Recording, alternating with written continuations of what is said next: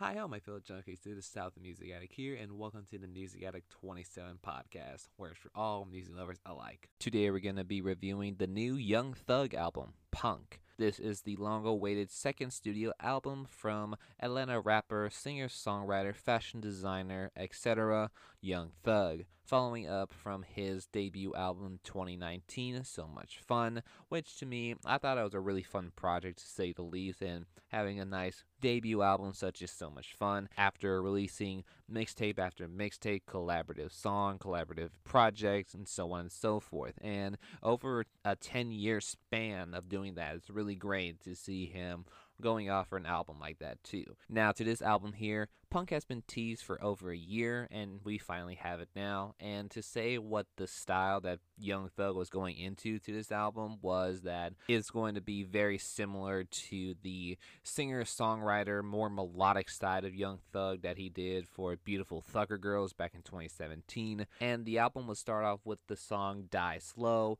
which kind of goes into that idea of showing more of a acoustic melodic melodic side of Young Thug and having a little bit of a similar type of approach that he did for the uh, NPR Tiny Desk concert that he did a while ago too, which I was very impressed for sure. And that kind of idea he was going into would be kind of smooth actually too. I was very impressed. Having a little bit of some Kid Cudi vibes a little bit too, and him going into more personal stories and the interludes of Die Slow, which I really do respect for sure. Then the song Stupid and Asking will kind of go into that approach as well, which both of them really worked well individually. And having this song to be a two part song really works well, and how both of those two can connect to each other right away. Really dope, and I do really appreciate that track. But the one thing I was kind of disappointed on was like how much Young Thug was going to commit to that idea and pretty much just said, all right, three songs is enough. I'm done.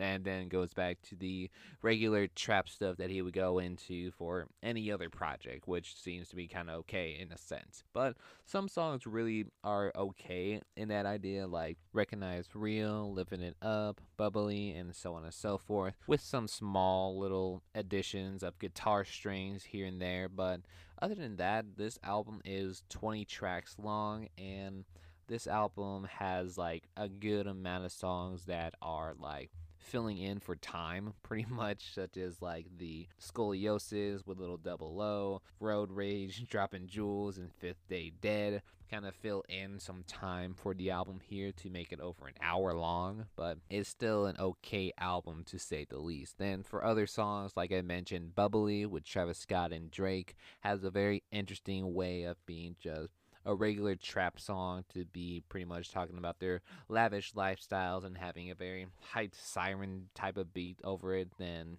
kind of shifts in after Travis's verse going to go into Drake to be a little spacious beat for Drake. It's a little bit weird how they still just shifted to Drake on that one, but whatever. I'm guessing that's like the intention for that song to it, but whatever. And some songs, like I mentioned, have some interesting concepts and messaging, to say the least, for like Recognize Real with Gunna, in which they would talk about police brutality, which is a very interesting message to go on to. It's pretty dope, too. And for other songs, I would kind of go on to the idea of like braggadocious and talking about the luxurious lifestyle that Young Thug would be going on would be the song with Juice WRLD, and I would kind of say it kind of executed poorly due to little low mixing. You can kind of hear that the rumbling bass is just like swallowing the vocals a little bit, but it's a decent idea and format that it was going on to.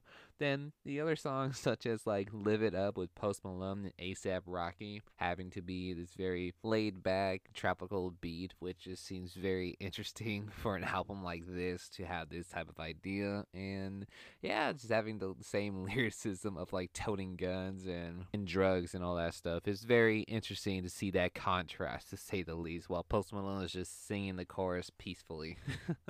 it's very interesting. But then another song that kind of stood out would be Love You More with Nate Ruess of the band Fun from Canada. It's a sweet song, I would say, and having some very questionable mixing from uh, Nate's vocals a little bit, but it seems like a decent song to listen to and having to say I love you more to your significant other, which I think that's pretty sweet at least. Then the album would have a very interesting concluding song, which would be the song Day Before with Mac Miller, which uh, is a short song but has that weird little way of showing Young Thugs and Miller's ability to collaborate with each other. And it's a very decent song, I would say, to me. But other than that, it's kind of mild to say the least. Some other songs off of this album would kind of be in that mild or just having to be filling time at least. And even being promised that he's going to go into the little singing melodic side that he was on Beautiful Thugger Girls on this album a little bit more, but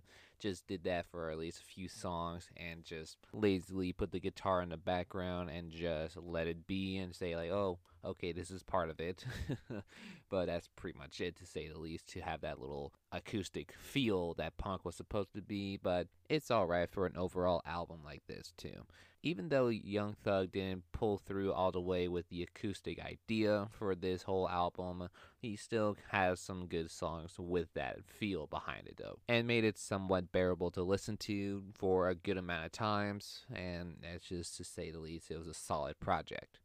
I'm giving this a 6 out of 10 off of this album here, primarily because it was a little bit underwhelming and didn't really commit to having this album to be fully acoustic like it was supposed to be or being as melodic as it was for Beautiful Thugger Girls on it, but it's still, like I said, a decent album and there's some songs I wouldn't mind listening to again. And that will conclude this episode for today. I hope you enjoyed it. Hopefully, you got some new music out of it. Would I recommend this one? I would. There's some songs that I do enjoy from it. If you like this project, great. If not, no worries. I love every single one you guys. Thank you so much. But remember, this is just my personal opinion based off my personal enjoyment of this project. Thank you and keep on creating little junkies.